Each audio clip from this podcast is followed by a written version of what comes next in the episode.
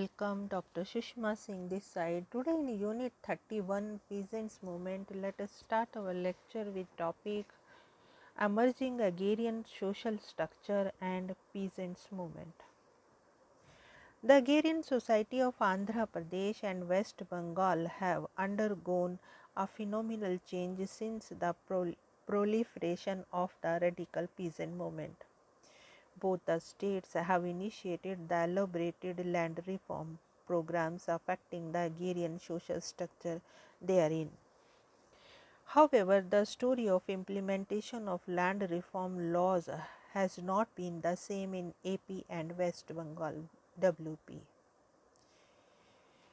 AP has achieved a very low rate of success in acquiring and distributing surplus vested lands among the rural poor.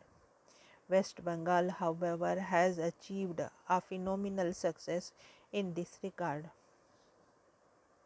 In Andhra, till July 1992, only 0.729 million acre of land was declared surplus vested, of which 0.549 million acre was taken possession of and 0.504 million acre distributed among beneficiaries. In West Bengal, 1.229 million acre of land was declared surplus vested, of which 1.201 million acre was taken possession of and 0.936 million acre distributed. A recent report shows that government of West Bengal had till September 2000 distributed 1.045 million acre of land among 2.544 million beneficiaries. During this period, the names of 1.495 million sharecroppers were recorded involving an area of 1.105 million acres of land. Government of West Bengal in 2002. This process of of the land reforms has diversely affected the patterns of land holding and the agrarian relation prevailing in Andhra Pradesh and West Bengal. Over the years, the percentage of the marginal cultivators has increased in both the state. However, in West Bengal, the percentage increase of the marginal cultivators has been phenomenal with 23.84 percent and there has been a steady decline of all other categories all over the years including the small cultivators.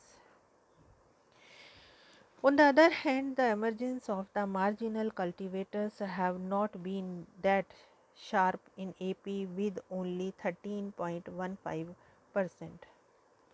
It is significant that marginal holding has been the mode of land ownership in West Bengal for the vast majority of the land owning household. That more than 40 percent of the marginal cultivators possess land of below 0.20 hectare size. All the small and the marginal cultivators are putting together represent a total of 70 percent of the land owning household in West Bengal. For Andhra Pradesh, they represent around, around 44 percent of the land owning household. However, the average size of the land ownership is very low in West Bengal, that is only 0.46 hectare, while for the AP, this is 0.78 hectare. The landless and the semi landless constitute as high as 53.4 percent of the rural household in West Bengal and around 46 in Andhra Pradesh. Significantly, in spite of the land reform, their proportion in the rural society is progressively increasing.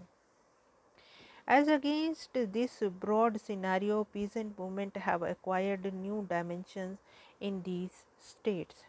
Over the years, the left parties have emerged to be the proud owners of the historical heritage of radical peasant movement. as issue two issues were not resolved even after the proliferation of the radical movement poor peasants of west bengal and andhra pradesh was continuously mobilized on the issue of land reforms and rural development especially by the communists in west bengal mobilization of the peasantry got a momentum since the united left front government had came into power in 1977. Indeed, regular mobilization of the peasant has since been made to be a vehicle for the implementation of the land reform and rural development schemes. In Andhra Pradesh, on the other hand, the communists who are in opposition and the radical outfit of the communist mob mobilize the peasant on a regular basis on several issues. Some of the emerging features of the agrarian social structure are mobilization of the peasants in three villages with a background radical movements are described below. The rural society of Andhra Pradesh, especially of the Telangana region, has been experiencing constant mobilization of the peasants. It has been experienced the vehement outburst of the celebrated Tel Telangana movement. This area has a high concentration of dual caste and other backward caste household in the category of poor, poor peasants. It is only partially agriculturally developed and land reform has been implemented only to a limited extent. Indeed, land reforms has not been able to alter the pre-existing agrarian arrangement as the old landlords, who are mostly the absentee landlords now, control a vast part of the village lands through their relatives living in the neighboring areas.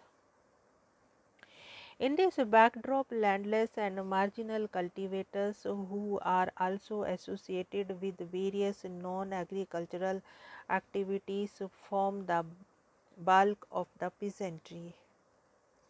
Though the alternative economic activities have been an inseparable parts of livelihood security of the peasantry here there have not widened the process of economic mobility among them.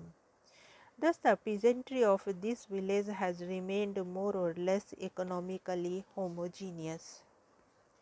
In recent years, this village has been experiencing the extensive and frequent mobilization of the poor peasantry under the auspices of the various Naxalite group and other political parties. The peasants are thus exposed to various categories of political activities organized by Andhra Pradesh Civil Liberties Committee. Organization of the Protection of Democratic Rights Citizen Forum, Tudum Debba Militant Organization of Scheduled Tribe, Madiga Reservation of Porata Samiti MRPS an organization of scheduled caste Raito Seva Samiti Jala Sadhana Samiti demanding irrigation facility for the peasants. CPI, ML People's War and various other Naxalite outfits beside the regular political parties. Telugu Desam Party, National Congress, Bharatiya Janata Party, Communist Party of India and the Telangana Rashtriya Samiti TRS, various NGOs are also active in this area. Identification and distribution of surplus vested lands, speedy and impartial implementation of the development schemes, employment generation program, irrigation, health, road, school, etc. facilities, harassment of the villagers by the police, suicide by the farmers, reservation for the scheduled caste and scheduled tribes, compensation to the rape victim, prohibition regional autonomy, etc., have been the major issues for the mobilization of the peasantry of this area. Mobilization is by and large institutionalized even though PWG plays a crucial role in their mobilization. Significantly wider economic and political processes are at times explained to the cause of localized problems of the peasantry here. For example, poverty, literacy, and unemployment etc. of these peasants are explained in terms of the Telugu domination over the Telangana. The peasants are, however, very secretive about their political identity and frequently use political passivity as a weapon for their political action. With the organizational support from the outside, leadership has been generated from within, whereby the peasants have been trained to articulate and to talk to various societal issues politically.